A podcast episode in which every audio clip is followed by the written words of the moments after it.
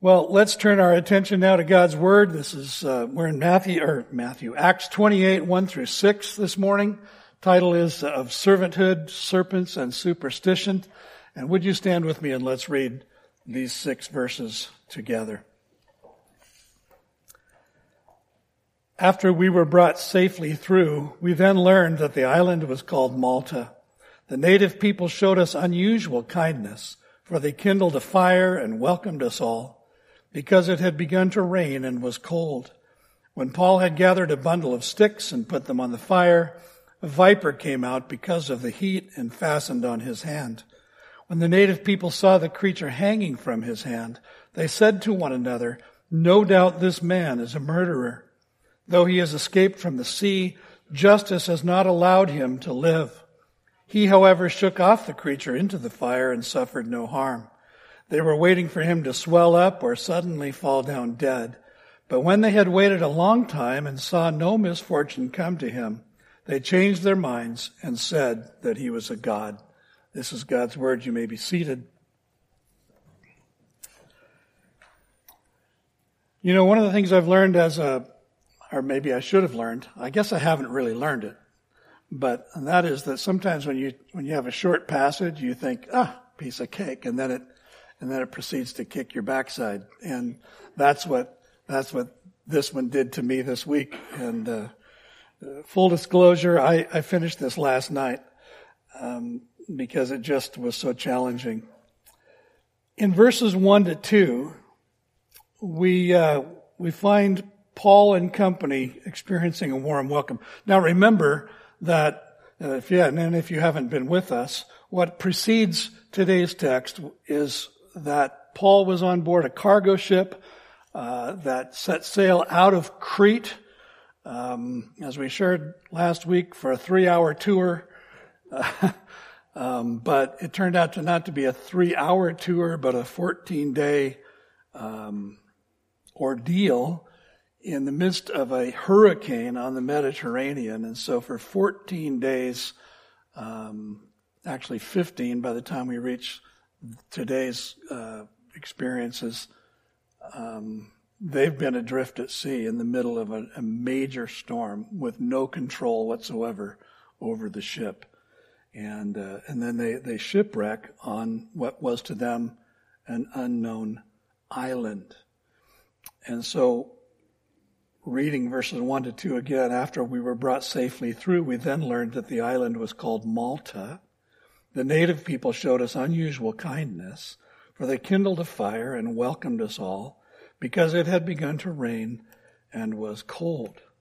So Malta, if you can throw that map up there, where where this um, this adventure began was from the island of Crete in the middle of the Mediterranean. You see it there, and they had they had landed initially on Crete from uh, at a place called Fair Havens, and their their destination um, was Phoenix, there uh, on to the northwest on the island of Crete.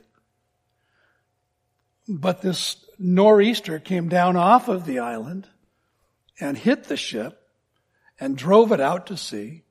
And so for 14 days they were at the mercy of the wind and waves um, until they landed on the island of Malta. Now, when, when you think about this, look how tiny Malta is. It's just, it's just tiny. 17 miles long. That, that's from here to JBLM. Not very, not a very big island. Nine miles across. And, and and look how much water there is around it. Now just imagine if, if they, if they hadn't landed there. they, they could very well have been out, they could have been in Spain, they could have been out into the Atlantic. Who knows where they might have ended up. Today there's a bay on Malta that's known as St. Paul's Bay. It's traditionally regarded as the bay in which that shipwreck took place, and uh, many historians um, believe that, that it's probably the act, the, the right place, the accurate designation. More importantly, in this story, I think, is that the island of Malta is just 50 miles off the coast of Sicily. And, and their goal was Rome, right? So, in the providence of God, Paul and Aristarchus and Luke, along with all of the others, were deposited right where God wanted them to be. An amazing reality. And then we read here that the native people showed us unusual kindness. It's of interest, I think, that the word translated native people is barbaroi, and it's the word from which we get the word barbarians. And contrary to popular thought, the designation barbarian does not indicate an uncouth, uncivilized savage. Uh, barbarian is actually a linguistic term. It's actually an onomatopoeia, a word that means what it sounds like. It, it basically could be applied to any people whose language makes absolutely no sense whatsoever to your ears. And so it just sounds like bar, bar, bar, bar, bar, bar, bar. It, nonsense, right? In fact, linguistic, uh, well, in this case, the natives of the island of Malta spoke neither of the, the languages that maybe the people on board the ship might have hoped that they would speak. They, they didn't speak Latin. They didn't speak Greek. Uh, linguistic anthropologists believe that the Maltese probably spoke a language that's now dead. It was called Punic. It was believed to have been derived from the language of, of the ancient Phoenicians. It was ancient even at that time. So what stood out most prominently about them, though, to Luke, who was writing this text, was was not the language barrier or even a cultural barrier, but rather it was the distinctive manner in which they welcomed the survivors of the shipwreck. Luke says they showed us unusual kindness. Unusual kindness, or more literally, they showed us not just the ordinary kindness. In other words, in spite of the obvious language barrier, these islanders went out of their way to be compassionate, to be hospitable to the nearly 300 bedraggled, soaked, shivering men who were making their way from the crashing surf to the beach in the cold and the rain of an October morning. They built a fire to warm them. They ministered to their needs. And as, as I thought about this, I thought, what a contrast between the manner in which Paul was treated by his own people, the Jews, in Jerusalem and Caesarea most recently, and that in which he was now treated by these pagan Gentiles, these barbarians.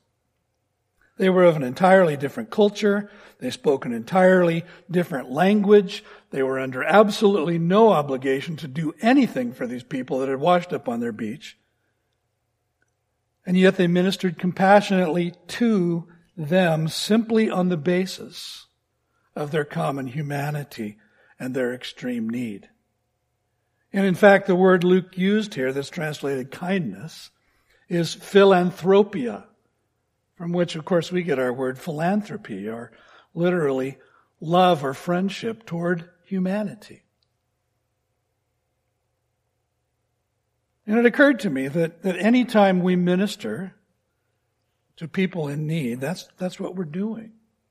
We're expressing love toward people because of,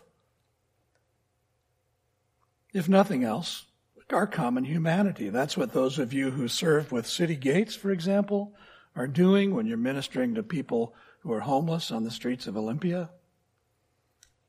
You're ministering to them according to your common humanity and their extreme need. It also occurred to me that that ought to be the experience of every person who comes through our doors here at Life Point. That when they leave after having been with us, they should be able to report to others that they were shown not just the ordinary kindness. There should be such a warm, welcoming experience that it stands out as unusual, uncommon, memorable. For our guests, if you'll allow me, I would suggest that every Sunday should be a, a Maltese morning. Now, where's the Apostle Paul as all this is going on? Well, he's on the beach demonstrating simple servanthood. Notice the first part of verse 3 with me. When Paul had gathered a bundle of sticks and put them on the fire. See, it's just half a sentence. We would read just right by that, wouldn't we? But let's think about it. We might, in light of the circumstances, have, have fully understood if we had found him wrapped in a blanket, attending to his own needs, sitting as close to the fire as he could in order to dry out his clothing and to warm his own bones. But instead, we find him joining the Maltese in ministering to the rest by collecting firewood. We're not told whether others gathered wood or not, but we do know that Paul did. See, no one would have faulted him if he had attended only to his own needs or given his whole focus even to the needs of his two friends, Luke and Aristarchus. And though he was a prisoner, a man of Paul's pedigree could have acted as if he was above menial work like gathering firewood.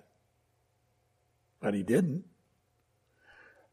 The Scottish theologian William Barclay commented, It's only the little man who refuses the little task.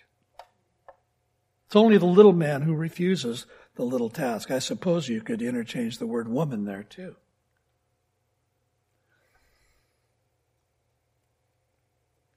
Now, let me ask you if, if you're a long term attender, a regular attender here at LifePoint, how do you understand your role in contributing to a welcoming environment here at LifePoint. For those whom God brings through our doors, who may be hurting, who may be storm tossed in their own lives.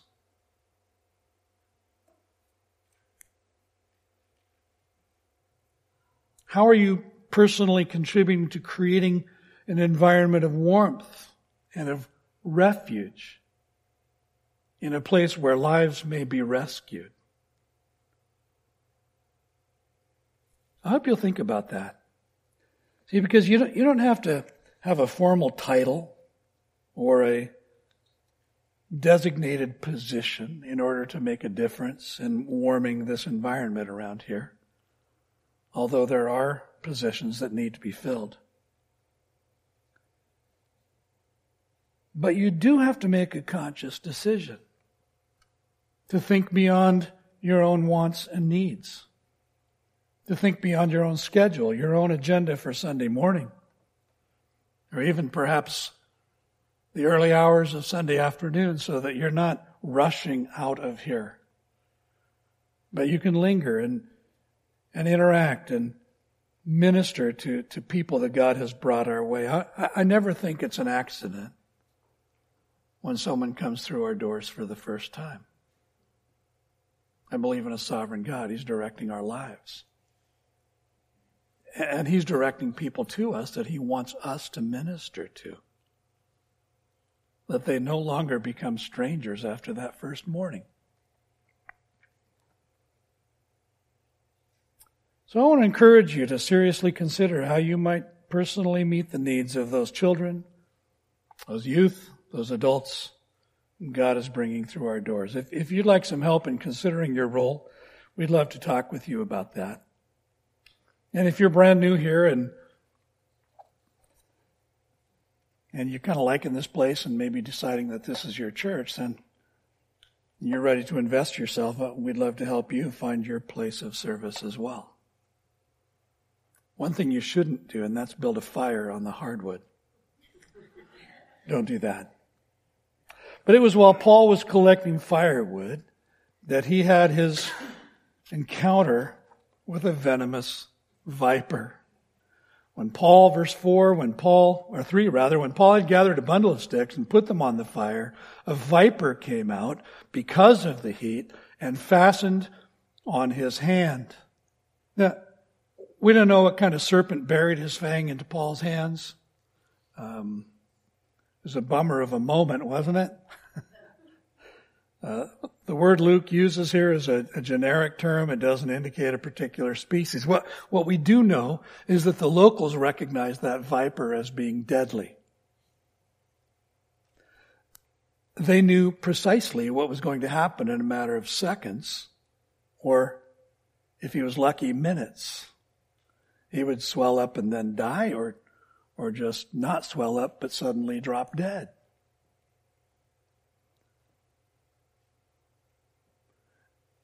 The thing I'd really like for us to think about this morning, and the thing I'm driving at, is, is what these natives concluded when they saw what happened to Paul. It tells us that their worldview made them subject to what I would call, for our purposes this morning, a suggestible superstition. A suggestible superstition. Verses 4 to 6, when the native people saw the creature hanging from his hand, they said to one another, No doubt this man is a murderer. Though he has escaped from the sea, justice, notice capital J, has not allowed him to live. He, he, however, shook off the creature into the fire and suffered no harm. They were waiting for him to swell up or suddenly fall down dead, but when they had waited a long time and saw no misfortune come to him, they changed their minds and said that he was a god. what do I mean by suggestible? A suggestible person is one whose thinking can be easily swayed and changed by mere suggestion. And when they saw that he'd been bitten by the viper, there they first thought that he was surely a murderer, but then moments later concluded that he must be a god. Now, their view is reflected in the writing of a first century poet, Statilius Flaccus. I love that name. You know, if I ever need a pseudonym, I'm just going to use Statilius Flaccus. It's, it's just got resonance. First century poet, and he penned the account of a man who, who shipwrecked off the coast of northern Africa. Throw that map up there again, would you? So there's northern Africa just south of, just south of Malta. And Libya is right there, although it's not shown on our map. So this is the, the account of a man who's shipwrecked off the coast of northern Africa as the result, as a result of another raging storm on the Mediterranean and was also bitten by a viper. Here's an excerpt from what he wrote.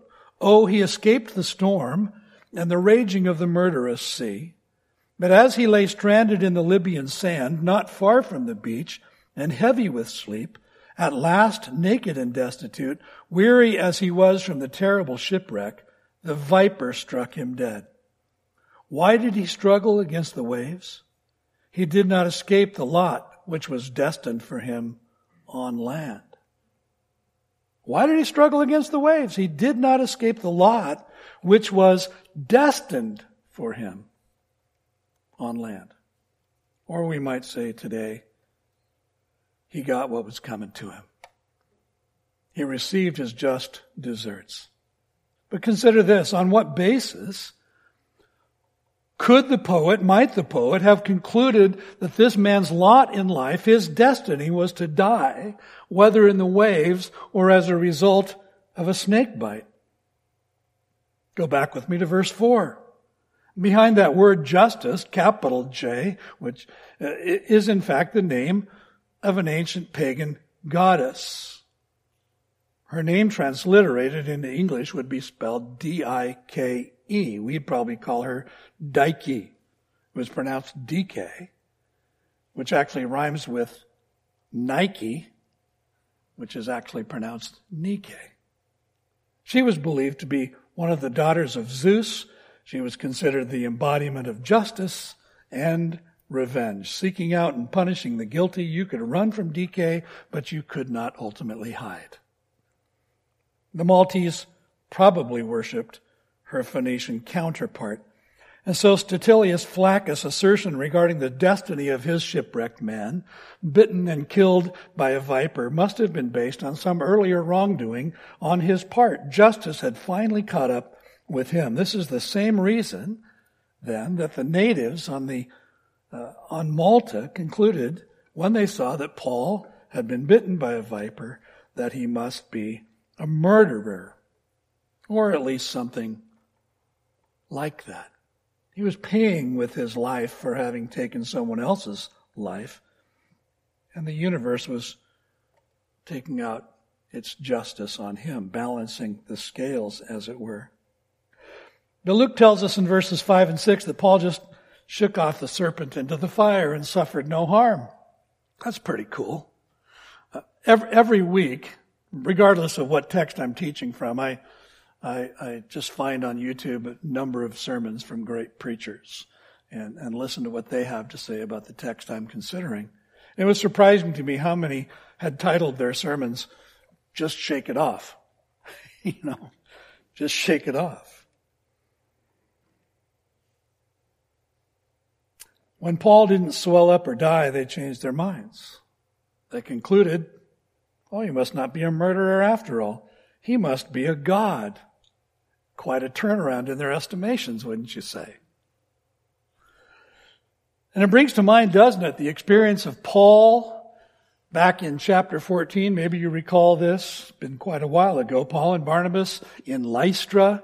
And Paul healed a man there who had been crippled from birth. He had never walked in his life. And when the crowd saw what Paul had done, they concluded that Barnabas must be Zeus and Paul was Hermes, who had come down from Olympus in the likeness of men, and, and so they brought out sacrifices to worship them. But just days later, at the urging of Jews from Antioch and Iconium, those same people stoned Paul, dragged him out of the city, and left him for dead.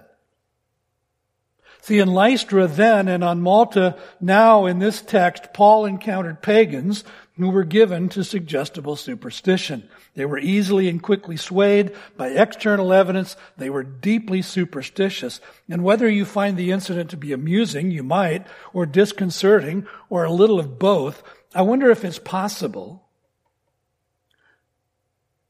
that we who claim to be biblical Christians, guided by the Spirit and the Word, and who may think of ourselves as far more advanced and more sophisticated in our worldviews than those primitive residents of Malta, may actually have more in common with them than we would like to acknowledge.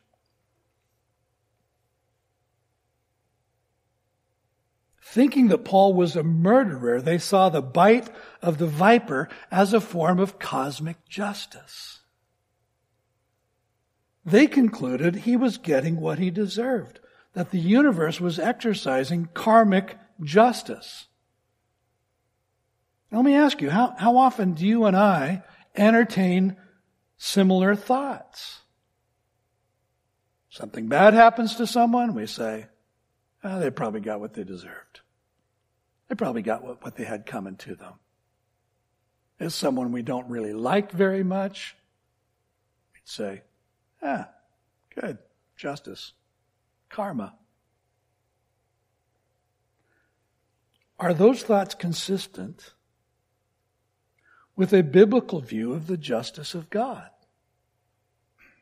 And, and what the scriptures teach us about how, how God administers justice.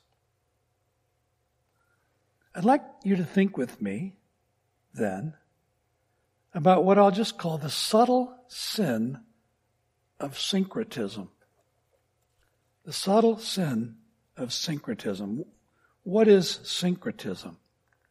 Well, a classic general definition of syncretism is the union of two opposite beliefs, systems or tenets, so that the united form is a new thing, neither one nor the other. Thesis, antithesis, synthesis. But now the synthesis in its alteration is neither the thesis nor the antithesis. It's, it's a new thing altogether. Now apply that to biblical Christianity. Syncretism occurs when essential elements of the gospel are either consciously or unconsciously blended with religious elements from unrelated traditions. So, for example, you begin with a biblical Christianity and you add to that a bit of materialism. You add to that a bit of humanism. You add to that a bit of existentialism or pantheism.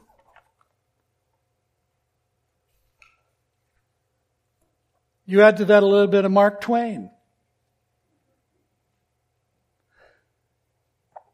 And when that occurs, what remains may be a new thing, neither one nor the other.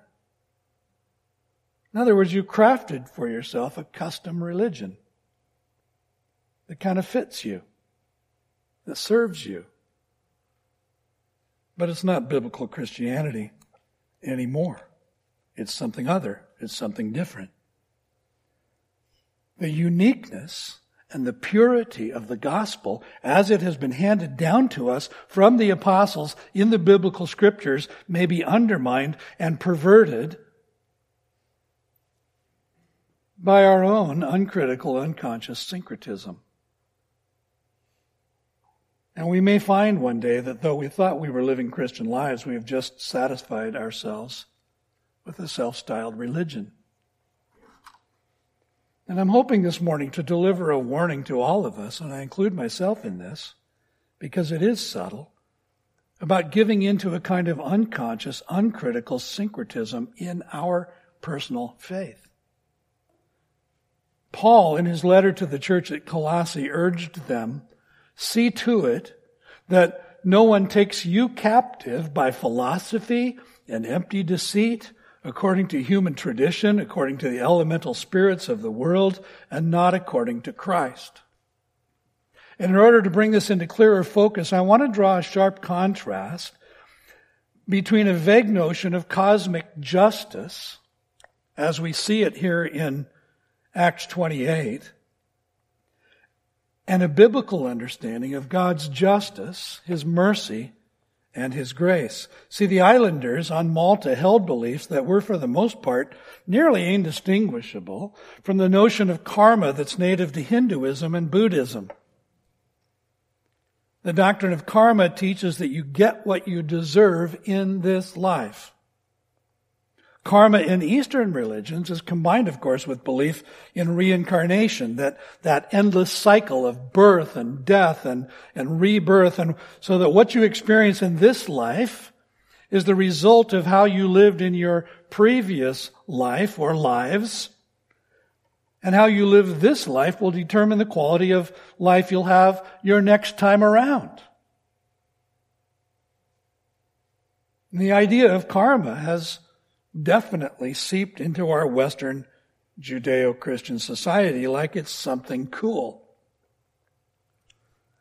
Ask Taylor Swift and Swift and she'll tell you karma is my boyfriend. Karma is the God. Karma is the breeze in my hair on the weekend. Karma is a relaxing thought. It's all the good things that she thinks she gets for keeping her side in the song, keeping her side of the street clean. Justin Timberlake would respond that for his heartless ex, what goes around, goes around, goes around, comes all the way back around.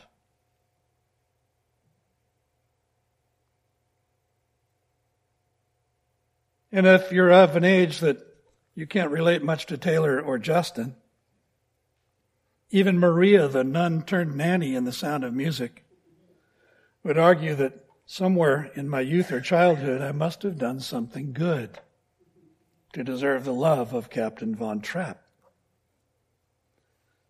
It's surprising to me how many Christians I hear making statements that express views that are consistent with the concept of karma. When something bad happens to someone who's done something that, uh, that offended or harmed ourselves or others, it may be a very natural thing to, to react by muttering something about karma being a beautiful thing. Or or to find some satisfaction in the belief that they got what they had coming to them. It, it may provide some glimmer of hope that at some point these horrible people, these horrible people, might pay for the wrongs that they've done in their lives. And that is until those horrible people are us. Right? None of us wants to get what we know we deserve.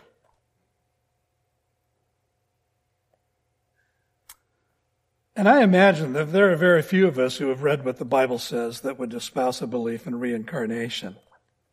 Some of you may. Some of you may. think reincarnation is a possibility. Here's what the Bible says in Hebrews 9:27.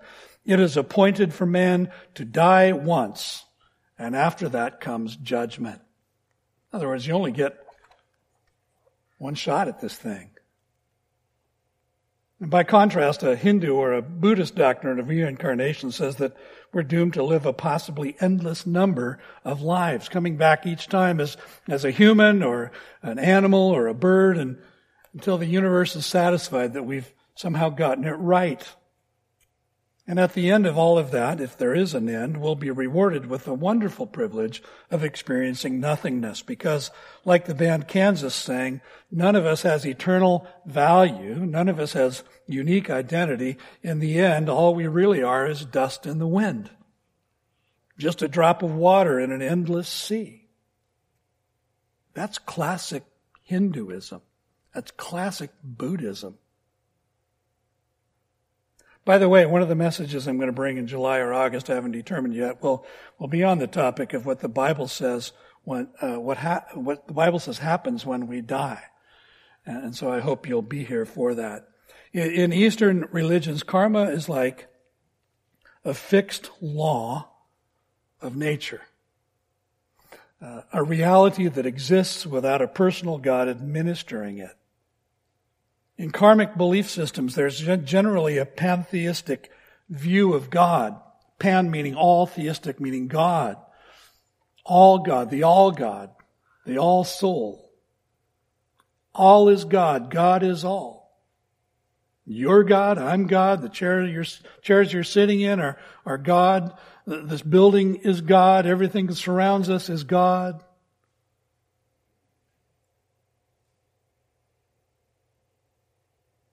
And, and it's gotten into our into our uh, culture in a big way. The Force, for example, in Star Wars, um, the Circle of Life in The Lion King, the worship of nature in Avatar, were all inspired by pantheistic ideas.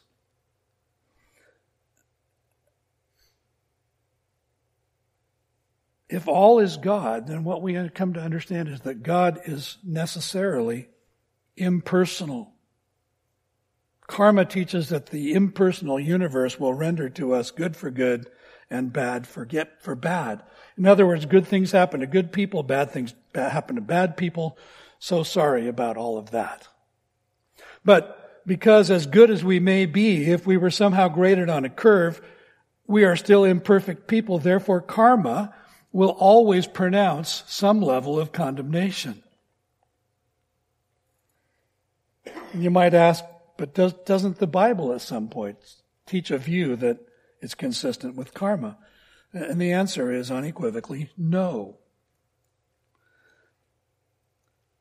In John 9, Jesus is traveling with his disciples and, and they see a man who has been blind since birth.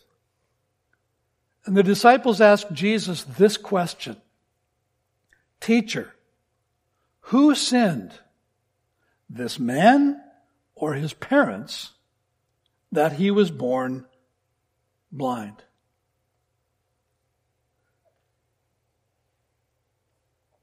In asking that question, they were expressing an essentially karmic worldview. Jesus' answer reveals a, a much more complex understanding of suffering, one that is in the hands of a loving, caring, and just God, not an impersonal force. Jesus replied, It was not that this man sinned or his parents, but that the works of God might be displayed in him. There was a divine purpose for his blindness. And Jesus proceeded to demonstrate the powerful work of God by healing the man and restoring his sight. In Luke 13, Jesus addressed the deaths of some Galileans that the Roman governor Pontius Pilate had, had killed. and he asked those who were listening, Do you think that these Galileans were worse sinners than all the other Galileans because they suffered in this way? In other words, did they have this coming to them? No, I tell you, but unless you repent, you will all likewise perish. He continued by asking his listeners about the deaths of 18 people who were killed when a tower fell. Or those 18 on whom the tower in Siloam fell and killed them. Do you think that they were worse offenders than all the others who lived in Jerusalem? No, I tell you. But unless you repent, you will all likewise perish. There will, this is not an example of karmic justice, but look, you'll face eternal justice if you don't repent of your sin. So in each of those examples, Jesus is directly confronting that karmic view of human suffering. When Paul in his letter to the Galatians wrote, do not be deceived, God is not mocked, for whatever one sows, that he will also reap. For the one who sows to his own flesh will from the flesh reap corruption, but the one who sows to the Spirit will from the Spirit reap eternal life. Was he expressing a karmic point of view? No. He was describing the inevitable consequences of walking in disobedience to a personal, holy God who has clearly revealed his will for our lives and provided the means by which you and I can willingly and intelligently fulfill it by the Spirit of God. We can cultivate a life that feeds our flesh, or we can cultivate a life that's responsive to the Holy Spirit. The choice is ours. The God whom we encounter in the Bible is not an impersonal cosmic force. Instead, God is personal. He's the judge who exercises justice in the world that he created and that he sustains. In the words of the hymn writer, this is my Father's world. This is my Father's world. Leon Morris wrote that God is active in bringing his purposes to pass whether they are purposes of blessing on his people or of judgment on the sins of men. Psalmist Asaph wrote in Psalm 75 7 that it is God who executes judgment, putting down one and lifting up another. In Psalm 50 verse 6, it's written that the heavens declare his righteousness, for God himself is judge. And in Psalm 76, 8 to 9, he declared, From the heavens you uttered judgment. The earth feared and was still when God arose to establish judgment to save all the humble of the earth. And long before Asaph, long before the Psalms were written, in Genesis 18:25, Abraham described God as the judge of all the earth who will do what is just. James, the brother of Jesus, summarized in James 4:12, there's only one lawgiver and judge, he who is able to save and to destroy. God, the judge, is able not only to destroy, but to save. He is a God of justice, but he's also a God of mercy and grace. And so the psalmist wrote in Psalm 130, out of the depths I cry to you, O Lord. O Lord, hear my voice. Let your ears be attentive to the voice of my pleas for mercy. If you, O Lord, should mark iniquities, O Lord, who could stand? But with you there is forgiveness, that you may be feared.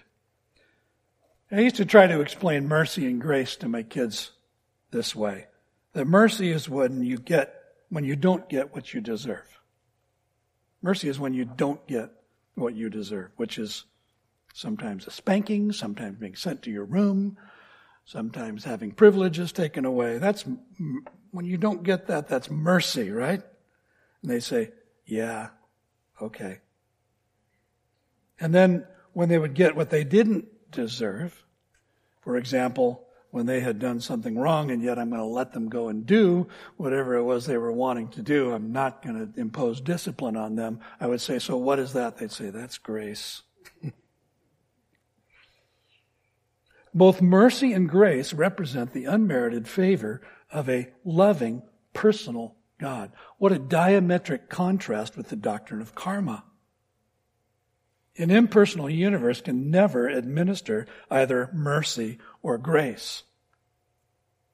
When we read about the psalmist crying out for mercy to a personal God, you can't cry out to the universe. The universe isn't listening.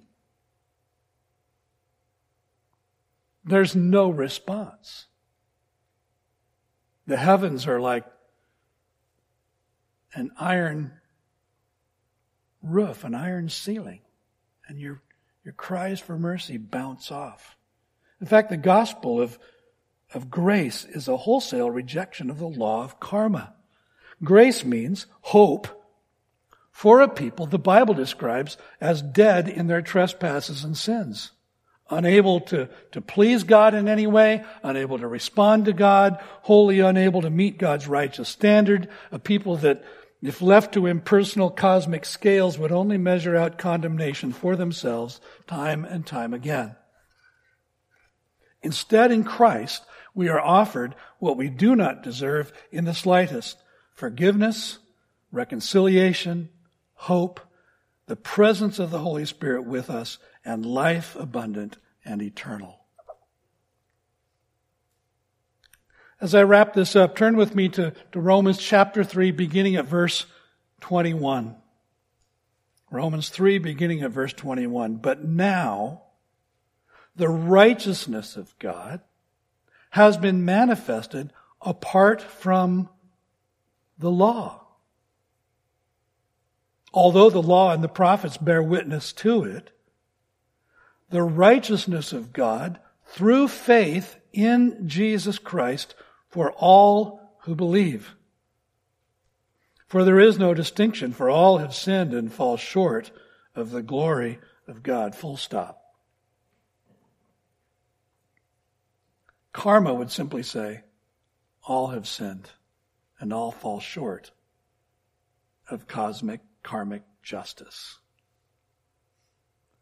The Bible says all have sinned and fall short of the glory of God, the personal God, the just God, the holy God, the merciful God, the loving God, the righteous God. The message of karma is sin, failure, and judgment with no way out. But let's read on. And are justified by his grace as a gift through the redemption that is in Christ Jesus whom God put forward as a propitiation by his blood to be received by faith. Propitiation, that's one of those great big words, right? What does that mean? It means a sacrifice to a God, in this case, the God of Israel, the Creator God. And it's an, it's an, it's a sacrifice that has the effect of turning away the wrath of God. And when Jesus died in our place, he turned away the wrath of God from us. How? By absorbing the wrath of God for us. Jesus is our wrath absorber.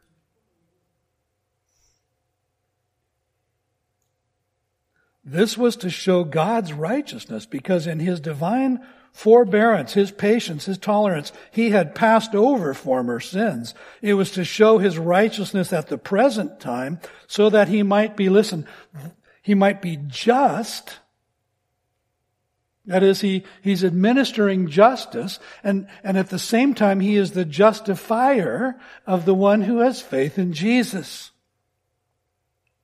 So the message of the gospel is not that God will not judge sin. The message of the gospel is not God saying, oh, that's okay.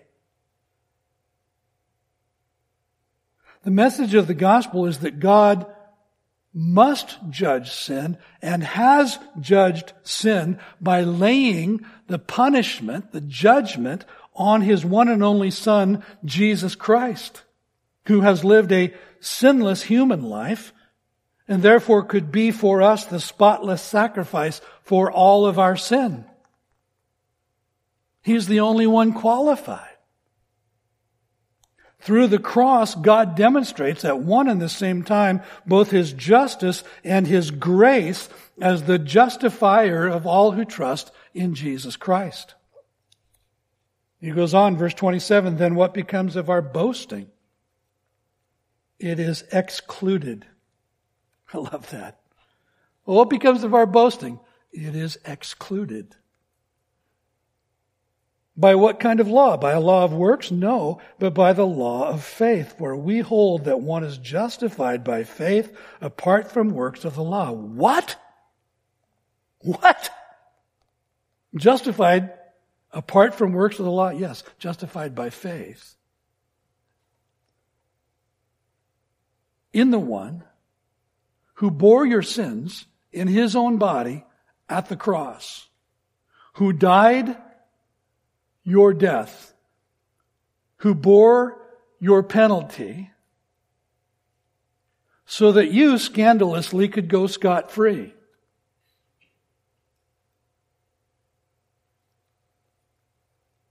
All of your sin, past, present, and your stupid future,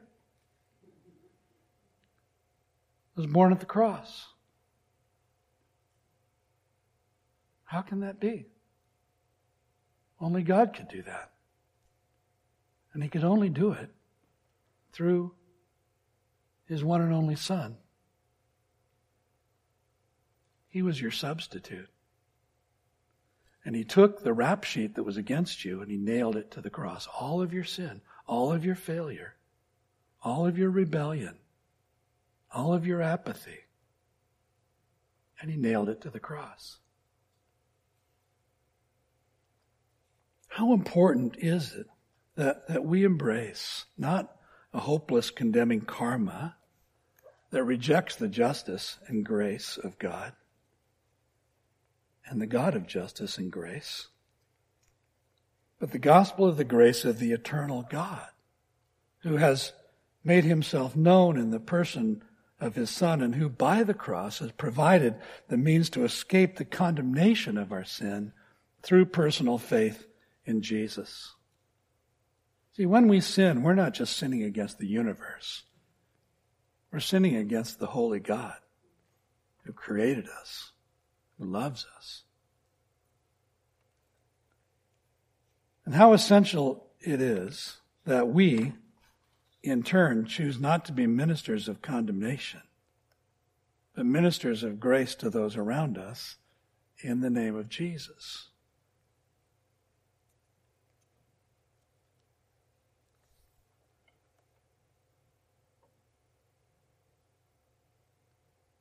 So that when we are offended and or someone else is offended, someone else is hurt, someone else is wounded, someone else is killed, even. And the offender receives justice, we don't simply say, karma's a beautiful thing. But we respond in compassion because there's a way out. There's a way out there is a means of forgiveness, even for the worst. As the hymn writer said, the vilest offender who truly believes, that moment from Jesus, a pardon receives. That moment. Let's pray. Lord, thank you for your word. Thank you for your spirit. Thank you, Lord, that you have made a way for us to be delivered from slavery to sin, slavery to failure, slavery to the fear of death. Lord, may we, as your people, be ministers of mercy and grace. May we receive it for ourselves. May we internalize it. May we live according to it. And may we minister that to the others around us. And we pray it in Jesus' name. Amen.